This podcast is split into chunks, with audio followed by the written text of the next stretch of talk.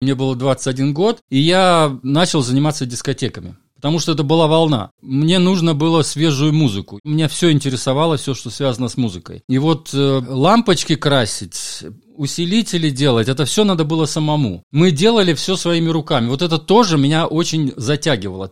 В 85 и 86 году моя дискотека была лучшая в Эстонии. Я работал на эстонской территории больше, чем на латышской, потому что я родился в Латвии, в таком городке Валка-Валга. Он как раз на границе Латвии с Эстонией находится. Половина города в Эстонии, большая часть, там где-то порядка 20 тысяч населения, а в Латвии где-то порядка 9 тысяч населения было. Ну, родился я в Латвии. Одинаково я владею латышским, и русским. Но я работал на эстонской стороне. У меня база была в эстонском доме культуры. И поэтому я ездил на все диско-фестивали. Раньше были диско-фестивали. И вот на этих диско-фестивалях мы соревновались. Дискотеки соревновались между собой. Эти фестивали проводились в разных городах. В Сарама, в Тарту, в Таллине, в Петербурге мы были даже.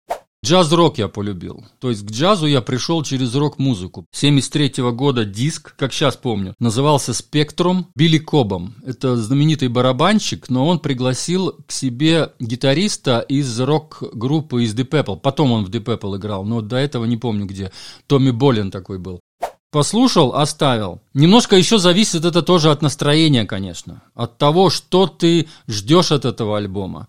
От того, какое у тебя у самого настроение. Ты хочешь слушать, допустим, медленный джаз. Вот такое тоже у меня бывает. Вот я вот хочу расслабиться, я хочу медленный джаз слушать. Или я хочу какой-то там закрученный, навороченный бибоп слушать, который прямо вот э, весь кипит, шипит, да. Импровизация в джазе, ну вот, я не знаю. Она все-таки очень такая верная в том плане, что мы тоже же люди, мы тоже вот должны именно радоваться жизни и не огорчаться. То есть, чем мы больше улыбаемся, тем лучше. Тем сильнее, наверное, еще. Сильнее и здоровее, да, еще, потому что тоже заранее говорили до эфира с вами про вот эту связку для вас. И она сейчас прослеживается, музыка и здоровье. И что для вас вот это такие два кита, наверняка есть какой-нибудь третий, или они меняются между собой, да, какие-то такие ориентиры по жизни. Но вот музыка и здоровье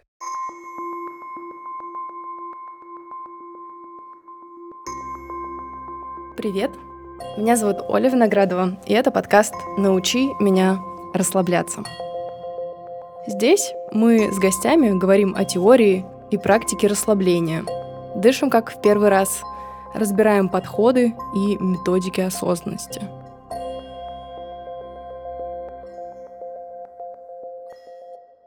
Да, добрый день, Константин. У нас Привет, сегодня Ольга, в гостях да. Константин из Ирландии, критик, обогр... а, обогреватель, хотела сказать обогреватель. Критик, обозреватель джазовой музыки, диджей и еще много всего. Вот хочу сегодня пораспрашивать и про разные профессиональные моменты пути, и про музыку особенно. У нас состоялся такой пре-разговор мы обсудили, на чем можем сегодня сфокусироваться, о чем можем поговорить, что интересного друг другу привнести.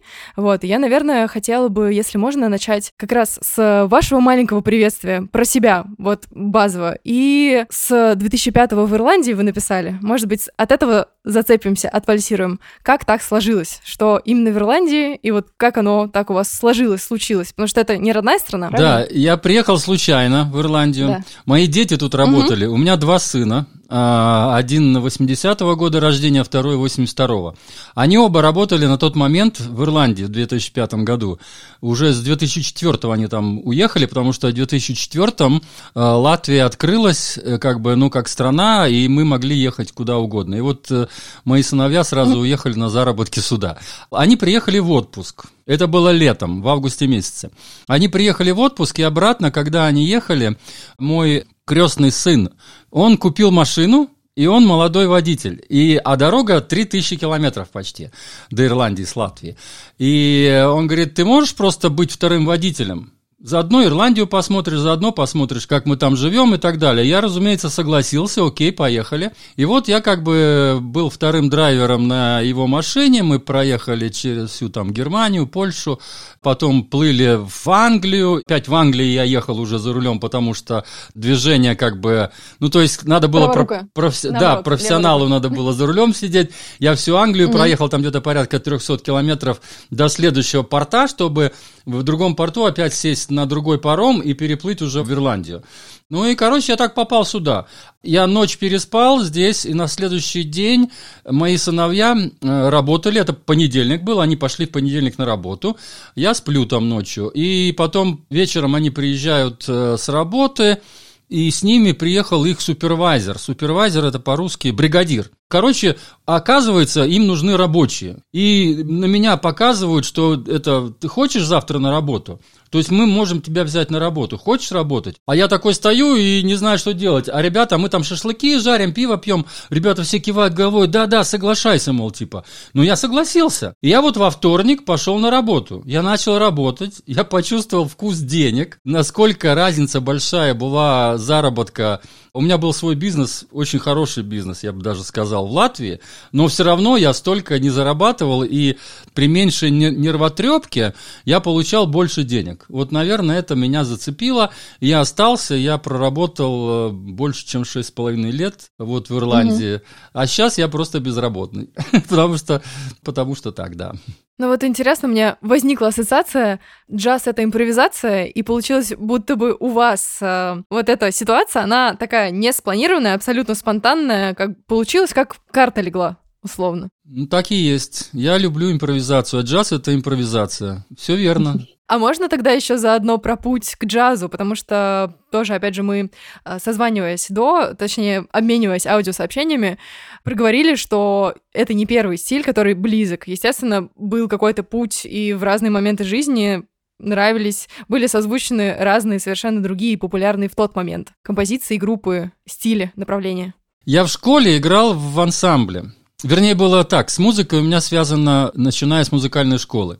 Я два с половиной, почти три года проучился в музыкальной школе. Первый год я учился на скрипке, второй год я учился на кларнете. Но я был очень неусидчивый человек. То есть я был такой, мне надо было, я как юла был.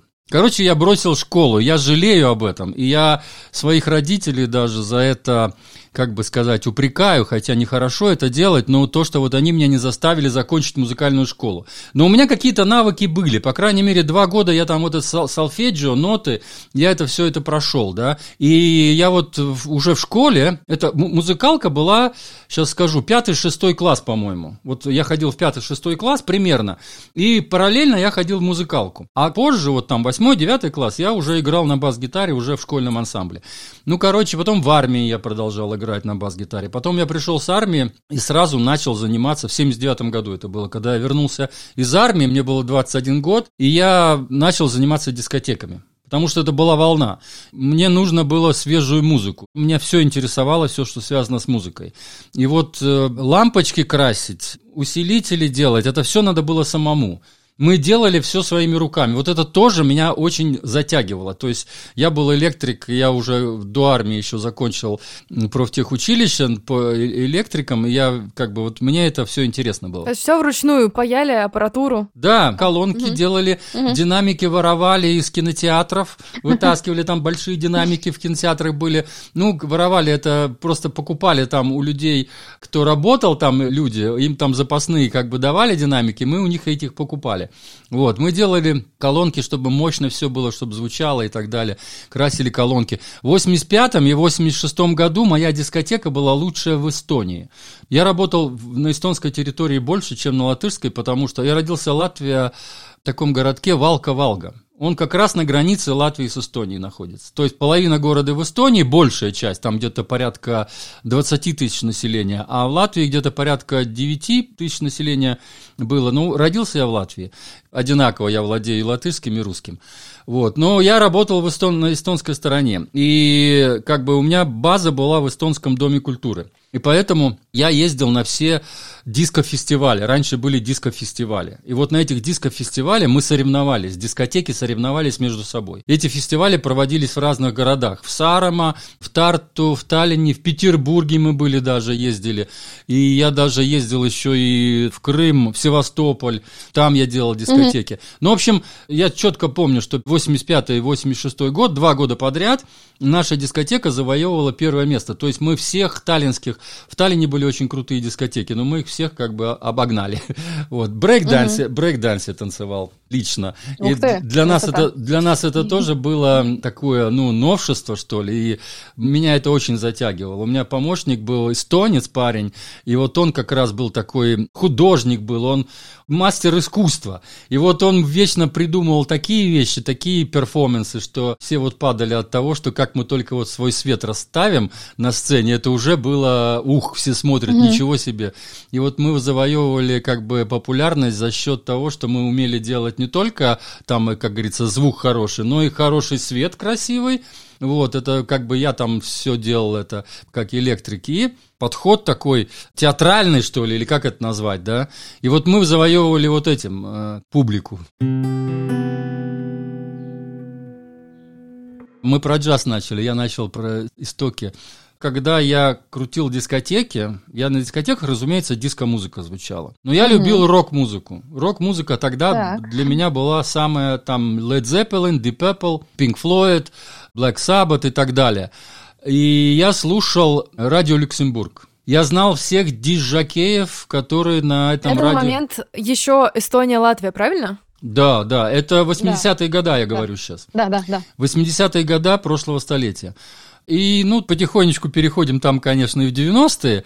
Но вот я слушал радио Люксембург и Deutsche Welle или что-то такое, не помню, тоже музыкальное. Да, но, да, но оно недавно тоже было. Все еще, наверное, лет пять назад еще можно было легко. Сейчас какие-то записи доступны в интернете. Я имею в виду, что mm. там отдельные были музыкальные передачи. Но mm. они были там где-то по два часа или по три, я не помню, какие-то mm-hmm. конкретное время. А радио Люксембург там нон-стопом была музыка. Просто разные топы mm-hmm. были. Были топы популярной mm музыки, были топы там, я не знаю, там регги, рок-топы и разные-разные, mm диско-топы и так далее.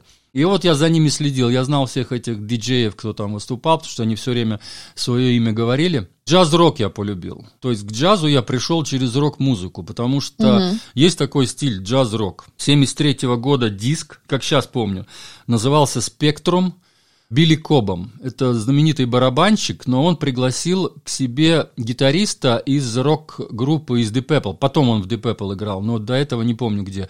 Томми Болин такой был. Услышал вот именно джаз-рок. Это пластинка была, кассета на тот момент? Как это выглядело? Бобинный да, магнитофон бобина. это угу, был. Угу. Мы переписывали все на бобинных магнитофонах, на ленточных магнитофонах. Угу. 19 скорость, маяк, маяк там 3 или какой, я не помню, или 103 он назывался. Ну, в общем, на, на маяках на этих мы писали.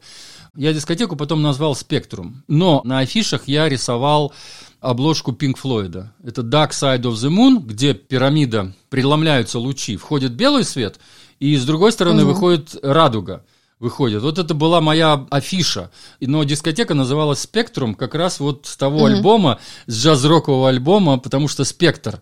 «Спектр», то есть я имел в виду, что идея была такова, что я всю музыку рассматриваю, не только диско. Я на, на дискотеке старался ставить разную музыку, и регги, и, и рок, и, ну, разную пытался делать музыку, под которую, по крайней мере, можно было танцевать. Мы раньше на дискотеках mm-hmm. рассказывали микрофон. Вот я говорил микрофон, рассказывал, это все после каждой песни, я рассказывал, кто это был, что это такое за группа и так далее. И людям это очень нравилось. Сейчас этого угу. вот я этого не вижу. Да, как раз хотела спросить, потому что у вас в одном из обзоров на вашем канале «Джаз по-русски» я услышала цитата «Во мне живет диджей, до сих пор делаю дискотеки». Вот насколько кардинально отличается картинка, как было и ощущение, как есть сейчас? Ну, во-первых, это техника. Вот я прошел, начиная от бобинных магнитофонов, потом кассетные магнитофоны. Уже в 90-х годах я работал в ресторане на вокзале. Э, на радио тоже, кстати. И на радио я тоже работал на кассетниках. У меня было три кассетника и пульт микшерский, и микрофон, разумеется. И я это все вот сводил. Техника поменялась очень сильно. Потом появились компакт-диски. Компакт-диски там прыгали, надо было очень дорогие эти вертушки покупать, да. На дорогие вертушки денег не хватало, поэтому мы там как бы пробовали по-разному.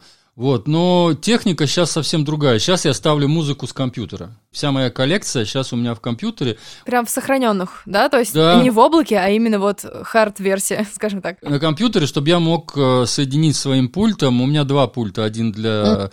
подкастов, второй для дискотеки. Mm-hmm. В общем, во-первых, техника. То есть звук стал лучше, потому что мы его покупаем в магазине, фирменный, так сказать, и качественный, и все, и микрофоны фирменные. Раньше это все было очень, так сказать, ну, как бы топорно, что ли, или как это объяснить. Пластинки мы не могли купить, потому что было очень дорого. На пластинках делать, как американские диджеи крутили музыку на пластинках, там скретчи делали и все так далее. У нас не было столько денег, и поэтому как бы мы делали вот на бобинных магнитофонах, потом на кассетниках. Так что у меня коллекция была вот на разных носителях, сейчас в компьютере. Я до сих пор делаю так вот, что я как веду дискотеку. То есть, если mm меня приглашают... Комментируйте то... подробно, да? Я говорю что-то, да. Но обычно это как? Это обычно бывают вечеринки или свадьбы, допустим, да. Потому что в основном это приглашают на свадьбы. mm Самая такая, где можно как бы и заработать, и... Хлебная история жизненная. Угу. На свадьбе обычно есть тамада, который ведет за столом все дела там, тосты читает, там, телеграммы, еще что-то. А вот когда начинается дискотека, когда начинается музыка, вот там я беру уже все в свои руки, я там уже делаю игры там и всякие там, значит, э, ну, все мероприятия, что связаны с музыкой, короче.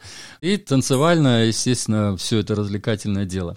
Так mm что в основном, а как с моей точки зрения, как со стороны диджакея, много ничего не изменилось. Мне стало легче работать, потому что меньше аппаратуры, то есть проще, да, немножко. А отдача публики, вот, не знаю, атмосфера, как это чувствуется, вот, внутреннее ощущение от процесса, вот, как реагируют люди. Очень mm же важно, какая публика, ну, скажем, я не знаю, как бы сравнить. Обычно публика любит диско-музыку такую простую, такую, ну, ширпотреб я ее называю, да? Топ-чарты? Да, да, вот то, что популярно там, я не знаю.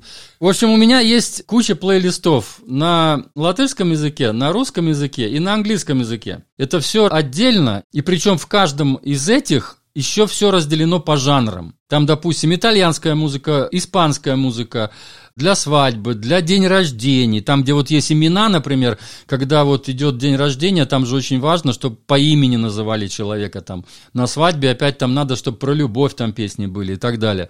Чтобы медленные были, быстрые были. Вот это все, ну, как бы вот эта подготовка к дискотеке, она занимает намного больше времени, чем сама дискотека. Вот это вот я точно могу сказать. Это было и тогда, это и сейчас, и так и есть. Я иногда очень даже делаю специальные миксы. Вот в Ирландии я делал микс, где звучит фирменная музыка. Фирменная, я имею в виду, ну вот будем говорить так, ширпотреб, да, ну на английском языке. И потом надо было делать такой скретч, такую паузу хитренькую и сделать переход на ирландскую музыку. Потому что он ирландец, она латышка. И вот они женились, и мне надо было свести вот эту композицию, сделать такую. Они сначала танцевали вальс, все шикарно, все красиво, uh-huh. потом она вдруг резко скидывает платье и превращается uh-huh. в мини-юбку, и они начинают танцевать вот этот вот как бы ирландский степ. Dance вот у нас называется он. Вот они начинают его танцевать. Вот я делал такие специальные композиции вот именно под специальную пару конкретную. А еще про фильтрацию. Помню, что в нашем разговоре до эфира прозвучала мысль про то, что работа диджея такая, что нужно все время фильтровать музыку, и это накладывается на остальную жизнь, то есть вы автоматически уже фильтруете все по жизни, скажем так, оставляете только самое лучшее, да, для пути. Это своего. так и есть, это привыкаешь к этому. Вот задача диджакея фильтровать музыку. То есть музыки выходит очень много, и ты должен из этого очень много, из альбомов выбрать лучшие песни, например, а потом из этих лучших песен еще составить плейлист, вот под которые люди будут танцевать. Ну, естественно, это все на мое, на мое субъективное мнение, но я как бы должен знать, уже предполагать, что будет, да, то есть вот тут тоже надо иметь это в виду. Когда у тебя опыт есть уже работы с разной публикой, тогда ты уже примерно знаешь, что надо, и тогда уже на месте ты уже крутишься, ты смотришь, что на месте тебе поставить, угу. что изменить. Но фильтрация постоянно идет, что в джазе, что в диско-музыке, что, ну, в любой другой музыке я всегда всегда фильтрую. Мы, мы же выбираем альбомы. Даже возьмем хотя бы там, я не знаю, рок-музыку. Все равно ты слушаешь рок-музыку, у тебя есть любимые исполнители, у тебя есть любимые альбомы, правильно? Ты уже отфильтровала для себя. Вот и я так всю жизнь тоже и фильтрую вот эту музыку. И чем удачнее у меня этот фильтр работает, чем я попадаю точнее вот в публику, да, тем у меня как бы популярность растет. То есть люди понимают, что я умею это делать, я умею фильтровать, и это вот, ну я считаю, что это основная работа. Ну и да, и так же, как вот ты сказала, это все передается на всю мою жизнь. То есть угу. я в жизни тоже выбираю все самое лучшее, Во-первых, я всегда стремлюсь за новинками. Я вот сейчас, если ты заметила, я только в джазе обозреваю новые свежие альбомы, которые вышли вот буквально вот вчера, позавчера, в этом месяце, ну, в прошлом месяце, допустим, да.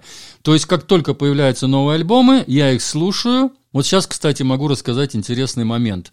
После ковида я очень хорошо вижу, что сейчас нет качественной музыки. Пропало качество.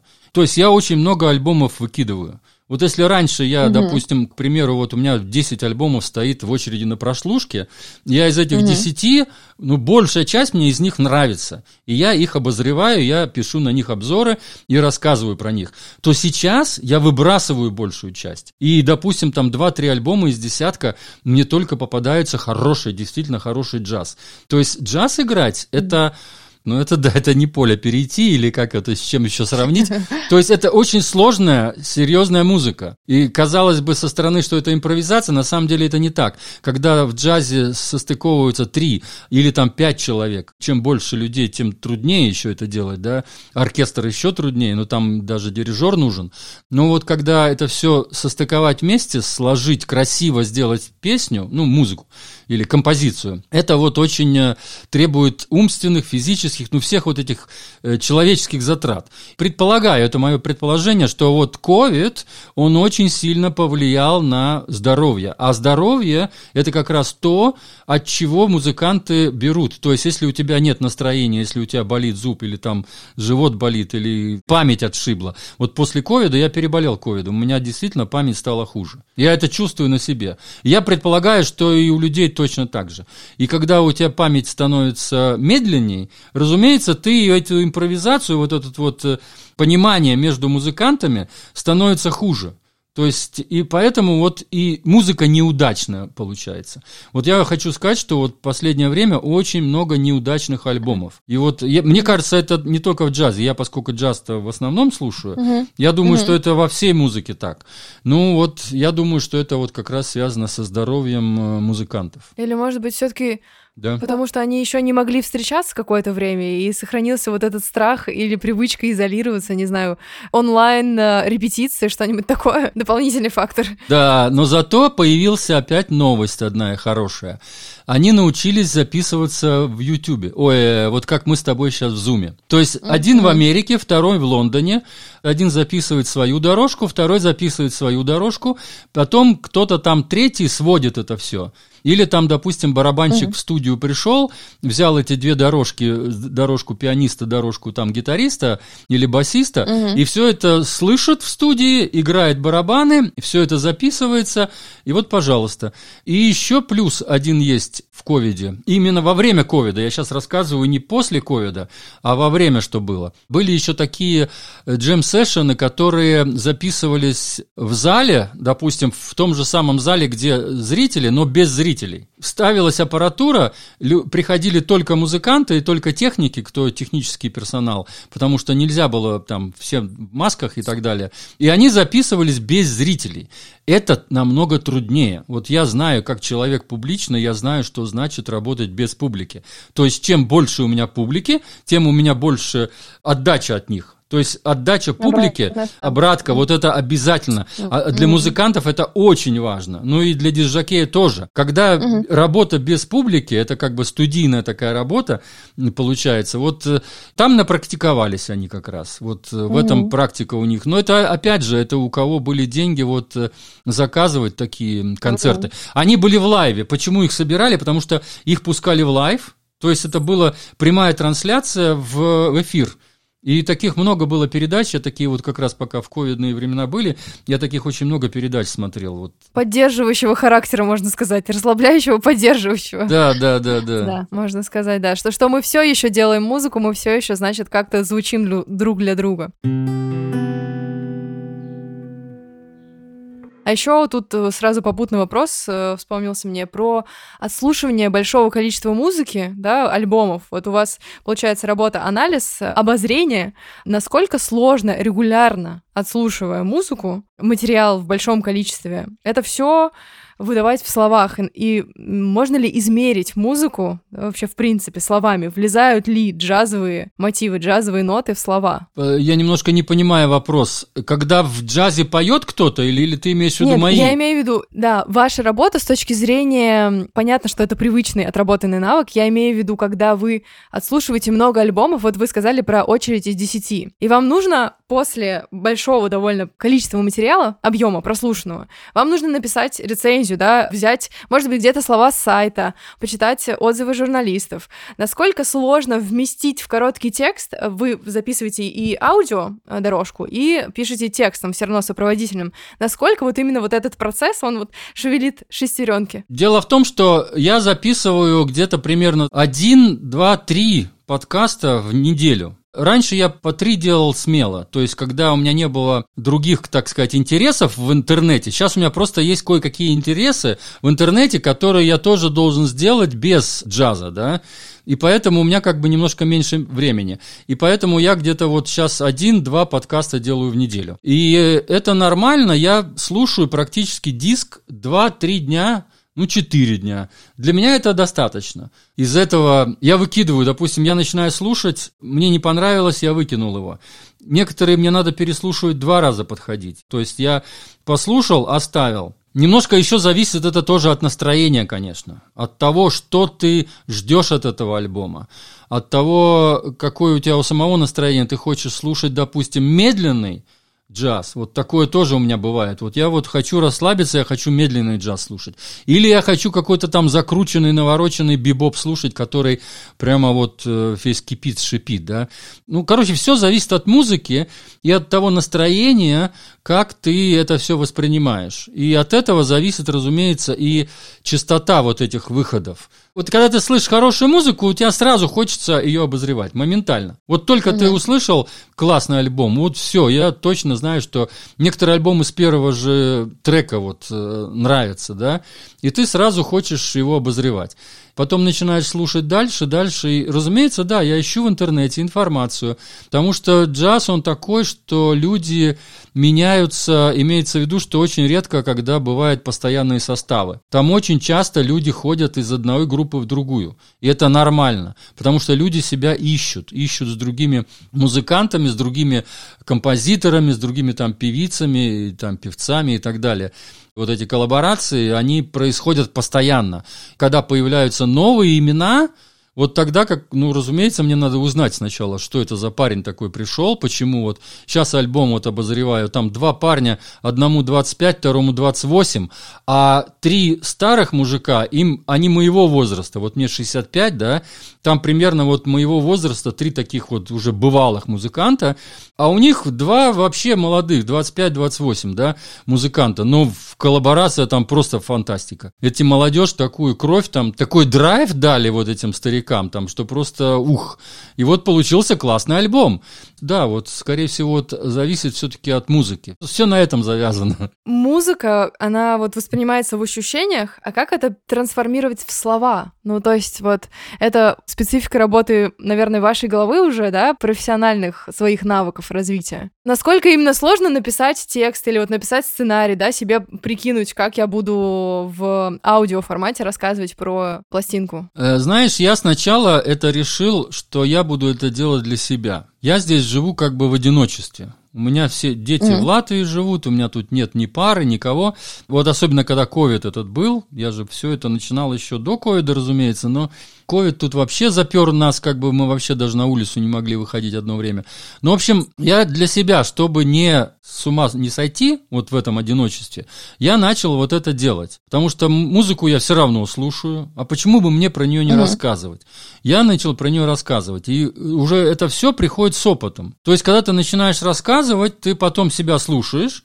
Я на второй день всегда себя слушаю. На пробежке я бегу или где-то. Я ставлю свой подкаст, и я слушаю себя Мне интересно с каждым разом, чтобы, ну, как бы улучшаться. То есть, опять же, вот здесь это улучшение, угу. здесь тоже работает. То есть, мне хочется угу. вот это все улучшаться, лучше, лучше делать. Ну, и как у меня это получается. После ковида, да, я чувствовал, что у меня не было той энергии, которая у меня была до ковида. В сентябре 21 года переболел ею.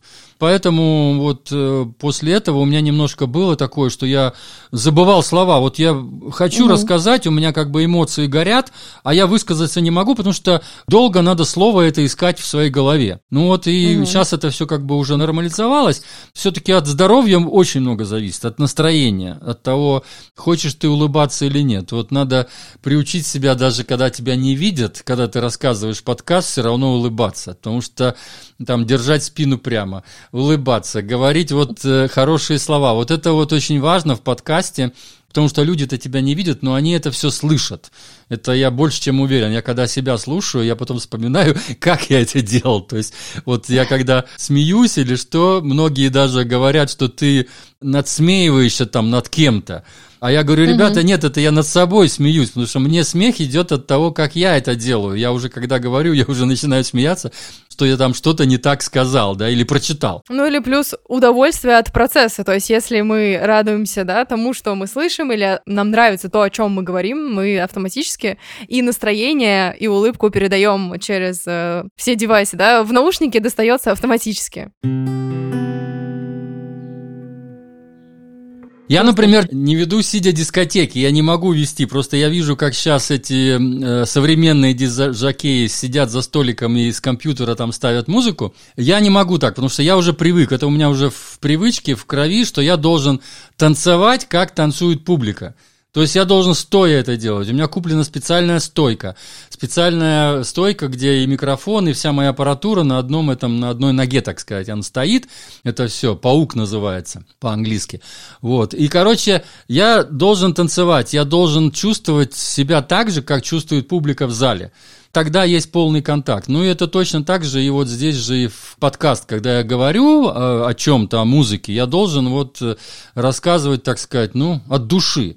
Соул музыка есть, да, соул это душа, блюз, соул это вот это душа. Откуда вот этот джаз вообще произошел?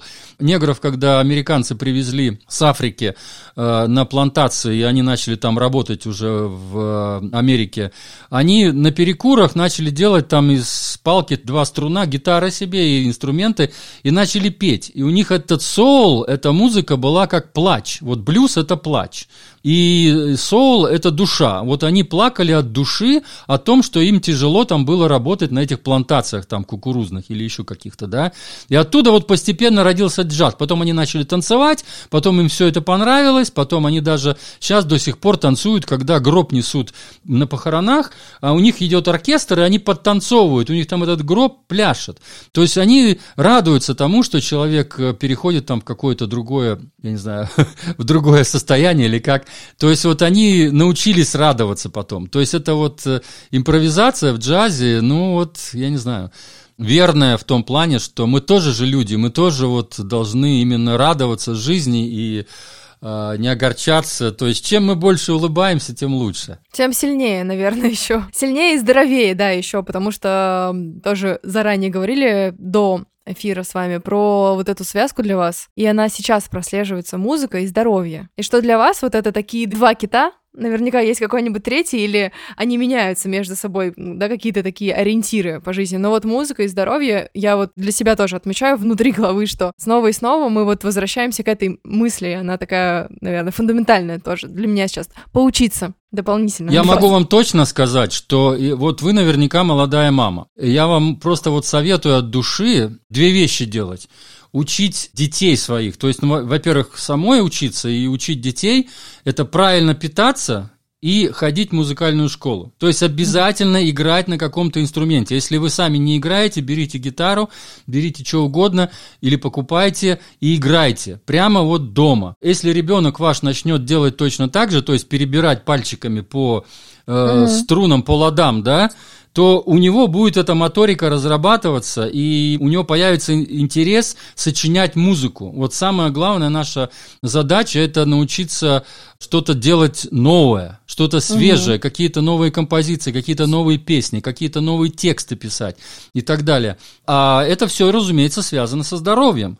Потому что если у вас болит зуб или там болит живот, разумеется, вы не хотите играть на гитаре. Гитару со стены не сниму, нет. У нас как раз дома, да, гитара и укулеле. А когда настроение есть, тогда вы хватаете эту гитару и сразу рок-н-ролл у вас пошел. И вы хотите уже там играть реально хорошую музыку и танцевать и так далее. Я даже в интернете вижу, когда люди, как бы те, которые не выкладывают ничего в интернете, вот я интернет веду как дневник, да, а есть люди, которые только раз в год, вот поехали куда-то в путешествие, вот там в Турцию там или еще куда-то. И вот тогда смотришь, фотографии начинают появляться.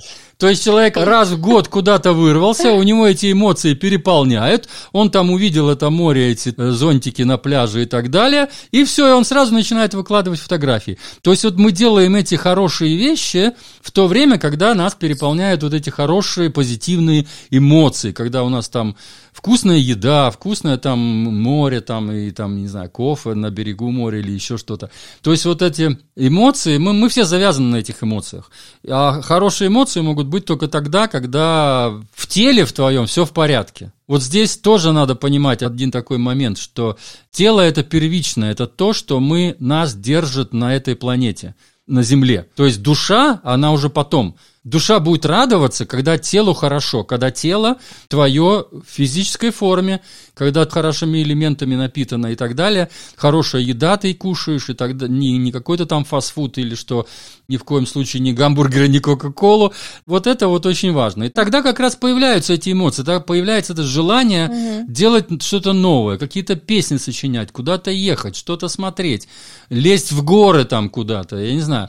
Ну вот это вот только от настроения все зависит. А настроение прямо пропорционально здоровью. А еще про отдых тогда спрошу. Здоровье и отдых. Э, сказали про Турцию, про зонтики. Как вы отдыхаете? Есть ли у вас гигиена ушей, да, вот как основного работающего все-таки органа, да, восприятия? Лечу, допустим, отдыхать. Ну, у меня получается раз в год примерно, да. Я обычно где-то угу. на, на две недели как минимум на две недели, иногда на три, когда как получается, куда-то улететь. Э, во-первых, в Ирландии очень плохая погода, позагорать невозможно. Мало солнца, много дождей и так далее. Ветер. Я вот была в Ирландии единожды в двадцатом году. Командировка как раз моя последняя до декретная. И вот мне запомнилось, конечно, очень ветер. Ну, ветер, дождь, э, мне не привыкать в Петербург. И то, что погода примерно равная по году, да, то есть э, регион еще такое расположение, что там, ну вот, ничего не сделать, вот так оно есть. Примерно ровно, по температуре тоже. Но поменяться может очень быстро. То есть э,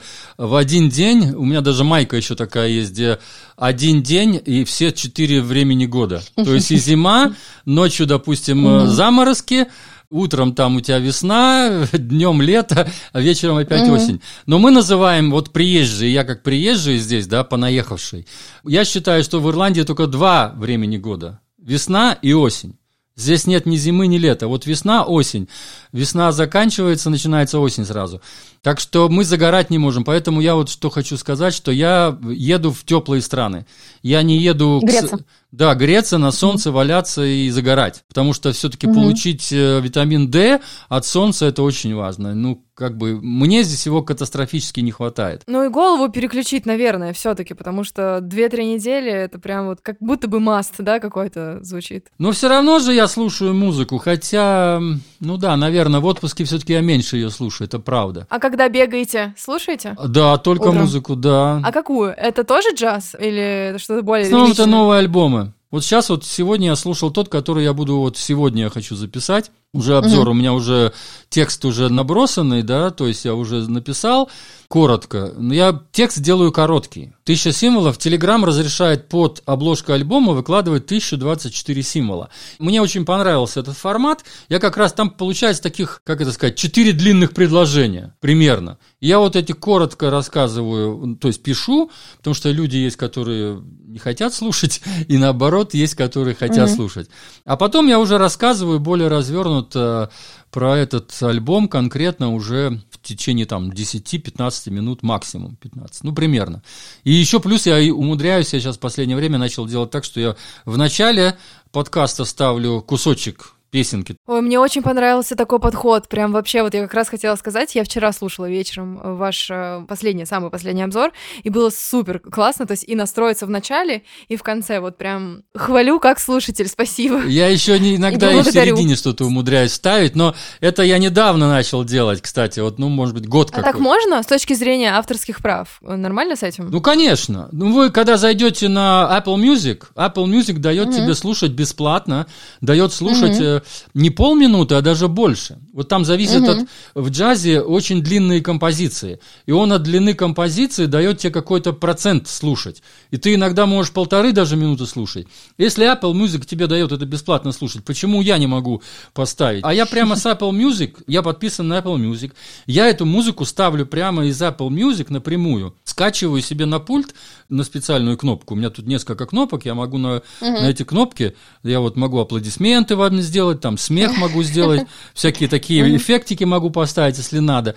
Я вот их скачиваю, и да, и вначале я ставлю начало какой-то композиции, да, и потом начинаю говорить, а в конце я ставлю концовку. Я подыскиваю самую красивую концовку из альбома, чтобы концовка была хорошая. То есть я говорю текст, и потом ставлю эту концовочку, ну, чтобы заодно человек уже понял, допустим, тот, кто слушает, хочет он дальше продолжать этот альбом себе там брать или не хочет. Música часто бывают косяки, которые я уже слышу в первичной, даже вот я сначала, прежде чем загрузить подкаст э, в интернет, я же переслушиваю его, и я уже сразу, допустим, слышу какой-то косяк мой. Ну, допустим, я неправильно назвал имя. Это очень часто бывает, когда ты не слышишь имя человека, английское, там, я не знаю, испанское какое-то или африканское, ты же его не слышал, э, как его называют там друзья. Произношение. Да, да произношение. Угу. Ты его говоришь, а потом читаешь еще раз внимательно, елки, ну, все-таки надо было не так сказать. Ну, ладно. Угу. И эти вот косячки такие бывают. Угу. Из-за этого я не переписываю подкаст. Вот, наверное, так правильно сказать. Я это знаете, у кого нашел? Был такой ли Хукер, Бобби Ли Хукер, или как его звали? Блюзовый гитарист. Он выпустил угу. больше 200 альбомов он никогда Ого. не делал второй дубль. Никогда. Вот он приходил угу. в студию, садился, он сам сочинял песни, сам сочинял эти блюзы. И он приходил в студию, записывал, и все, и он никогда не переписывал. То есть я вот от него научился.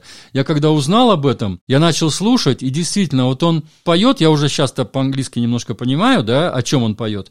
я слышу, какие косяки он там делает. Ну, это не косяки, но это как сказать. Ну, человек поет то, что у него сейчас на данный момент на душе. И он это не переписывает. Вот у него сейчас это, ему сейчас это нравится, и он так это понимает, пускай хоть там как неправильно. То есть у музыки нету... Вот, Системы. Да. Я вот, например, не могу понять, как эти вот абстракционисты рисуют картины. То есть там кто-то берет и на картину там какие-то плевки делает или какие-то там капли или какие-то там черточки. То есть абстракция. Понимает только он один. А я, когда подойду к этой картине, я там вообще ничего не понимаю. То есть вот в музыке примерно то же самое. Я тоже не понимаю, если честно, вот абстрактное современное искусство очень сложно для восприятия. В музыке то же самое может быть, и это часто встречается, поэтому просто мы слушаем ту музыку, которая нам понравилась. Если понимаешь, что там абстракция, что там не то, что это как бы, ну, не для тебя, ты просто проходишь мимо, вот и все. То есть вот поэтому, кстати, и вот получается, что иногда альбомов выбрасывают много, много. Сейчас вот особенно, когда люди, ну, вот я говорю еще, ну я, я так предполагаю, что это после ковида, что все-таки немножко люди, как это сказать, э, немножко расхлябано, что ли, вот записывают вот эти альбомы новые, ну не так э, скрупулезно подходят к ним, не так э, ну, не знаю, вот такое есть у меня мнение по поводу этого ковида. Угу. А по поводу еще занятий и увлечения, которые вас э, увлекают, да, что кроме музыки для вас жизнь? Про здоровье поговорили, и, ну, вот про отдых, да, что вот вы, да, в тепло, да, витамин D, а что еще может быть на ежедневной основе, еженедельно, вот когда какой-то у вас режим, я так понимаю, довольно плавающий с точки зрения мероприятий, плюс э, загрузки собственной, да, по обозрению джазовой музыки? Я люблю путешествовать. Я даже здесь, в Ирландии, я стараюсь ездить куда-то. Тут очень много тоже всяких гор, куда можно забраться. Есть озера красивые в горах. На гору надо подняться, я не знаю, там полтора-два километра топать, и там угу. потом озеро внутри, вот скалы кругом, ну типа как такой кратер небольшой вулканический. Угу. Ну просто красота. И там и горы дальше, еще выше горы. И тут озеро у тебя, и тут ветер такой в ушах. Ну, короче, вот интересные места есть. Есть, например, место, где машина едет в гору. Два места таких есть в Ирландии. Говорят, еще в Северной Ирландии одно место есть. Я вот одно место такое знаю, 80 километров тут от нас, где я живу. Я живу в центре, uh-huh. в Килкене. И, значит, э, машина едет в гору. Ко мне старший сын приезжал, мы ездили еще на, на моей старой машине. И вот едешь вниз, включаешь нейтралку, и машина катится назад. То есть в гору. Представляешь? Едешь с той стороны, вот едешь в гору, как бы нейтралку включаешь, машина еще быстрее пошла в гору. Ну вот угу. феномен. Вылезаешь на асфальт, угу. выли, выливаешь воду, вода течет в гору. Ты видишь, как она течет в гору. Когда мы приезжаем на то же место, я там несколько раз был на этом месте, рядом ручеек текет. Ну, не всегда, когда вот после дождя. Это маленькая такая дорожка узкая. И рядом с дорожкой маленький ручеек. Ручеек тоже текет в гору. Вот такое место есть. Приезжайте в гости, покажу. Здорово. Я не слышала об этом в Ирландии. Да, называется Magic Road. Да. На моем YouTube-канале вы можете посмотреть. Я оставлял запись, я писал ну, с телефона мой сын садился за машину, а я вылезал, и я показывал это все, старался показать, э, как он рулит, как машина едет назад. В общем, это можно все найти. Magic Road, если вы даже в гугле забьете, вы увидите эти места в Ирландии. Они есть, говорят, что еще где-то, не только в Ирландии. А там музыка течет обратно, если вот начать вот и там бенд собрать, взять контрабас, там скрипку, барабанные установки, музыка будет в обратную сторону, интересно, звучать, раз размотается. Такая физика не сработает, да? Нет, конечно, это уже надо додумывать, это самому надо. Там рядом очень да, да. Красивый э, водопад есть. По водопаду, если подняться наверх, там болото наверху. Когда-то, очевидно, там озеро было, откуда этот водопад идет, но сейчас он такой, как болото превратился. Но очень много красивых мест в Ирландии, на самом деле. Так что даже путешествовать здесь по острову уже удовольствие. Я вот когда ковид был, кстати, я знаете, что делал? Я ходил по разным дорогам из города. Вот из города выходит много дорог. И, кстати, англичане их называют road.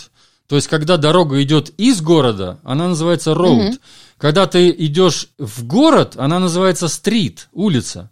Mm. И вот ирландцы mm. так говорят. То есть ты можешь даже понять, куда ты идешь. То есть если ты из города выходишь по этой дороге, ты называешь вот road, да, и, ну, и название mm-hmm. там, допустим, да. А если ты входишь в город, она стрит называется. Ну, короче, ладно. Mm-hmm. Вот я вот старался пешком по всем дорогам, вот я просто уже знаю, я на машине езжу тут кругом. Я вот по всем дороге пешком, километры, допустим, там 5, шел просто пешком, выходил и гулял. Mm-hmm. Просто нам нельзя было гулять, там магазины были все закрыты, все вот, ну, в ковидные эти времена. И там был, по-моему, такой, э, такое расстояние 5 километров в какой-то момент, да, и вплоть до того, что проверяли документы. Коллеги у меня, э, кто в Ирландии работал, рассказывали, что очень строго, один из самых строгих вообще режимов был именно в Ирландии. Нет, документы у нас не проверяли, что-то я не помню такого. Что могли по прописке проверить. Где ты находишься? А, ну, ну, ну, ну, ну, может быть, может быть, да, может и было. Один, момент было там полгода, может. Но я вот ходил ну, пешком. Я, кстати, так нашел аэродром. Случайно. Иду, Потом такая, оп, знак такой, и самолет нарисован. Думаю, что такое? Оказывается, есть местный аэродром, 10 километров от города. Я до него дошел. Это гражданский? Маленький, да, маленькие Частный самолетики. Да, угу. да, маленькие самолетики угу. с одним пропеллером спереди. Я потом, короче, на второй год, я записывал, опять же, на Ютубе можно найти это. Угу. Я записывал. Я вижу из своего дома, как парашютисты летают. И как этот самолет их э, завозит. То есть он их винтом поднимает наверх, долго-долго-долго, пока он угу. их поднимет, и потом они прыгают. Там по 5, по 6 человек, я смотрю, даже по 8, по-моему, было. Ну, я понял, я тогда уже знал, что этот с того аэродрома он взлетает, uh-huh. да.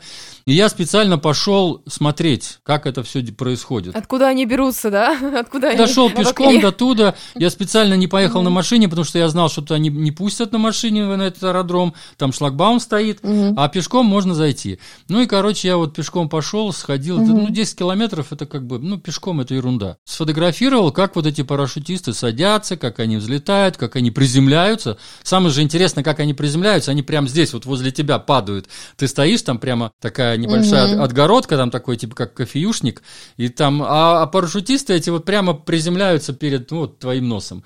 Ну, так здорово смотреть, как они падают. И они все же с этими, с инструктором, он не один, а инструктор один может прыгать, а все эти любители, угу. они просто на животе у, да. у инструктора, да. Угу. Инструктор их привязывает к себе спереди, они летят вдвоем, да, так что интересно было это, такой experience посмотреть. Угу. Тут передам привет своему брату. У меня брат занимается парашютным спортом много-много лет, и сейчас уже инструктором тоже работает. Вот воспользуюсь случаем волшебным. А еще, Константин, мы с вами выходим из тайминга, и я очень хочу вам задать вопрос про музыку и следы ее в жизни. Из вас же цитата, наверное, из вас. Музыка следы, по которым можно вернуться в любое время жизни. В голову mm-hmm. такое пришло, что я назад, когда кручу пленку, вот представь себе, ты росла там в детском садике, ты одну музыку, ну, детский сад рано еще. Угу. Ну, допустим, в школе, когда ты уже. Ты слушала какую-то определенную музыку. И ты помнишь эту музыку. Вот я не знаю почему, у меня память и музыкальная, и зрительная. Я помню, какую музыку я слушал, какие песни угу. мне нравились. И вот эта вот музыка, это вот следы, по которым можно вернуться в любое время жизни. Это вот как раз о том, что я сначала любил рок-музыку, потом я играл диско-музыку на дискотеках. И до сих пор играю. Потом я полюбил джаз-рок, потом я начал джаз слушать, потом я сейчас вот уже... Джаз он разный. Сначала я там легкий джаз рубил, сейчас я уже бибоп слушаю. Бибоп это самый сложный такой стиль, да, в джазе. Так что вот это все надо как бы было научиться слушать. Ну, то есть не, не научиться, а как бы, чтобы он тебе понравился. То есть нет смысла слушать, если тебе не нравится. А мне он нравится, мне хочется вот эти вот. Чем сложнее, тем лучше, да, ну для меня. Я же тут ездил и на концерты, которые были там, я не знаю, вот э, я стараюсь майки покупать. У меня вот сейчас майка Сантана, да, видишь? Угу. Сантана. У меня на аватарке, я, угу, по-моему, с, с этой же майкой. На черном. Угу. Да, Девадип Карлос Сантана. Это знаменитый гитарист. Он, он приезжал в Дублин, я ездил э, на концерты, вот купил майку, я ее берегу, я ее редко когда одеваю, она у меня лежит как реликвия. вот, Праздничная. Сегодня вот почему-то а, надел, да, остальные все мокрые там были. Так что я разную музыку люблю. Если, я не знаю, сейчас там Pink Floyd приехал бы, я бы и Pink Floyd слушал бы. И я слушал регги-музыку, я был на концерте... Ну, еще когда я жил в Латвии, я был на концерте Майкла Джексона в Таллине. Я был на том же самом поле в Таллине, я был на Rolling Stones еще круче концерт был, чем Майкла Джексона. Здесь, в Ирландии, я очень много концертов посетил. Я практически каждый год там по два, по три концерта таких больших. Там UB40, вот эта группа регги, да. Здесь очень много таких маленьких джем-сессионов происходит. Вот небольших uh-huh. концертов. Мне, кстати, они лучше нравятся, больше. Потому что ты, во-первых, сидишь, там вот у нас сейчас на sofa sessions вот проходят. Э, сидишь как э, в софе, да, то есть на диванчике uh-huh. тебе. И это все в таком, то есть музыканты вот на вытянутой руке от тебя. То есть рядом угу. они сидят. Там никакой сцены нету. Они на том же угу. самом полу, на котором и ты. Это в большом пабе просто происходит. Просто в пабе угу. есть большое помещение. И вот они в этом таком большом помещении, там где-то, ну, допустим, там 40-50 человек зрителей, и вот угу. музыканты. И когда зрителей много, то музыканты вообще там прямо со зрителями прям чуть ли не вместе. Мне такие концерты маленькие больше нравятся, потому что там э, ты, во-первых, ты близко к ним, во-вторых, ты их видишь, их эмоции, потому что ты же пришел за эмоциями, и ты видишь, как он играет, какие аккорды он берет и так далее, какие у него эмоции. Вот это все очень интересно. А когда большой какой-то концерт, тусня вот это, там ты стоишь как селедка в бочке, и там не протолкнуться тебе ни к сцене, не подойти близко и так далее. Ну, в общем, вот есть свои плюсы и минусы у больших концертов и, и у маленьких. Но маленькие вот мне даже больше нравятся. Фестивали особенно нравятся, где соревнуются они вот, когда приезжают и как бы ну, на фестивалях обычно всегда вот музыкант, когда приезжает на фестиваль, какая-то группа или музыканты, они всегда пытаются показать что-то круче, чем он играет у себя там, допустим, на родине что-то.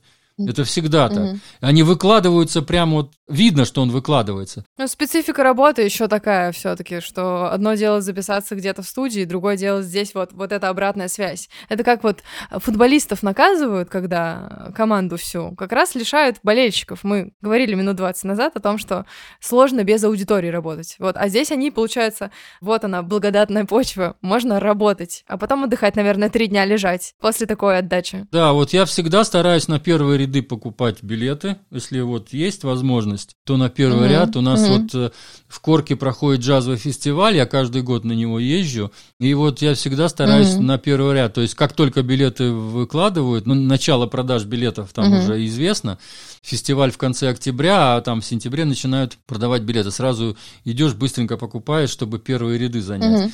Во-первых, ты можешь снимать угу. сразу, телефон-то у тебя всегда в кармане, ты сразу вот эти... Я Билли Кобама, кстати, вот этого, про которого я рассказывал, альбом «Спектрум», да, который в 73 году записал, угу.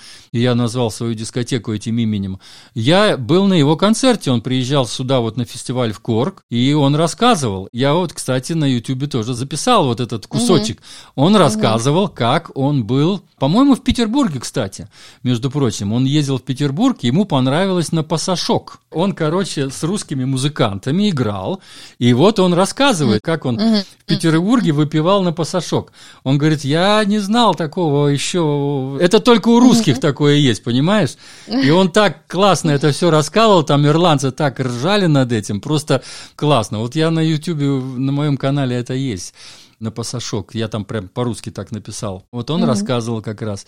И мне удалось записать. Так что вот иногда вот телефон, когда в кармане, когда ты можешь записать видео, и потом ты уже, когда Facebook тебе напомнит, что вот, о, год назад я был угу. на этом концерте. Ну, это же замечательно. Эмоции как раз, те самые пробуждаются, яркие. Вот опять же, это и есть те следы, про которые я говорю. Угу. Тебе Facebook напомнил, что ты делал в прошлом году, позапрошлом, или там пять лет назад.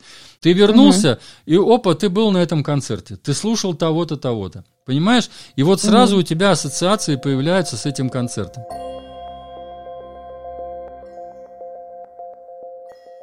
Люди разные, абсолютно разные. Надо, во-первых, чтобы тебе нравилось это. Если тебе нравится mm-hmm. там диско-музыка или ширпотреб, слушай, никаких проблем нету.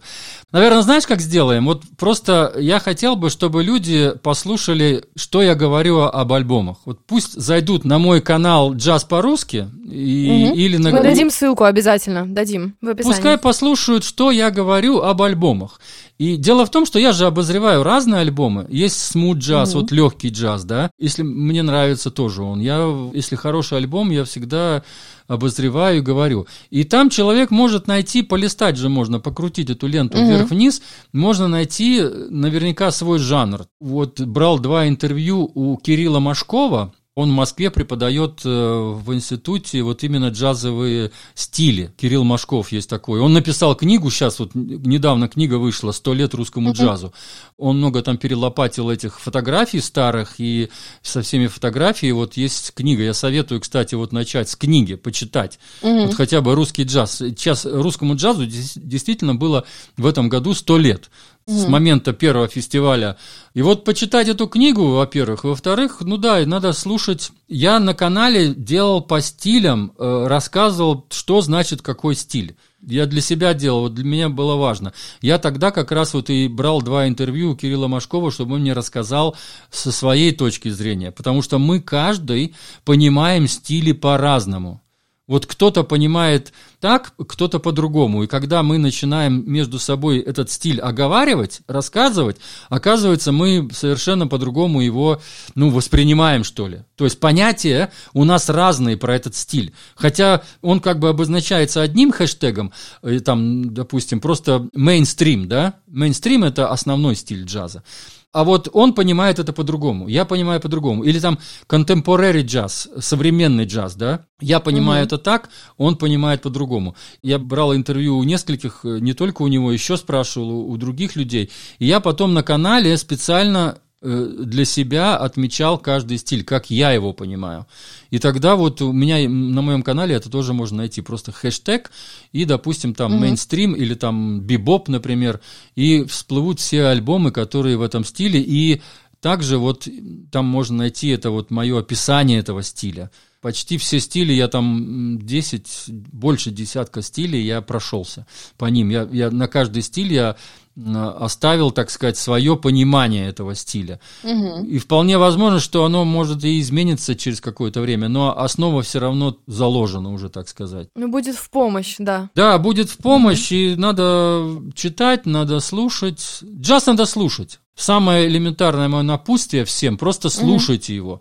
Когда ты начинаешь его слушать, ты начинаешь его понимать. Если не слушать, mm разумеется, ничего и не будет. То есть надо его просто слушать. Один альбом, второй, третий. И когда ты его слушаешь, ты тогда только начинаешь его точно так же, как делать. Если ты что-то делаешь, начинаешь что-то делать, ты начинаешь сам уже искать а как мне сделать это лучше? И ты уже в интернете залезаешь и смотришь, ага, мне надо фильтровать это, это. и выбирать лучше, о, да? Во, во, во, уже начинаешь фильтровать, да. да. Так и есть. И поэтому всегда надо улучшаться, улучшаться. А чтобы улучшаться, надо это делать, надо слушать.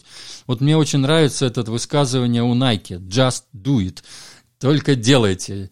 Я был в этом месте, где это Афродита, это в, в Турции, э, где Найки, откуда они взяли этот, с какого памятника, там вот прямо угу. на памятнике написано «Just do it», делайте это, сделайте это. Вот. Лаконично. И очень емко. Коротко и понятно. Звучит... Делать, да. Главное да. делать. Вот а, совершайте ошибки, и на ошибках вы выучитесь. Это однозначно. Спасибо вам. Да, факт да. то, что приходит опыт, приходит э, не только с годами, с годами тоже, разумеется, но все-таки с делами он приходит больше. Через попытки, наверное, через попытки и через ошибки. Есть еще такое высказывание про то, что человек э, и вообще масштаб личности можно измерить масштабом ошибок, которые сделаны. Вот мне кажется, тоже хорошее такое напоминание, что и ошибаться можно, и что размер ошибки не говорит о фатальности вообще деятельности какой-то своей. Можно продолжать. Я думаю, что обязательно кто-то из слушателей дойдет до вашего канала джаз по-русски и найдет для себя полезную информацию, да, кто ищет, тот нашел. Вам огромное-огромное спасибо, Константин, и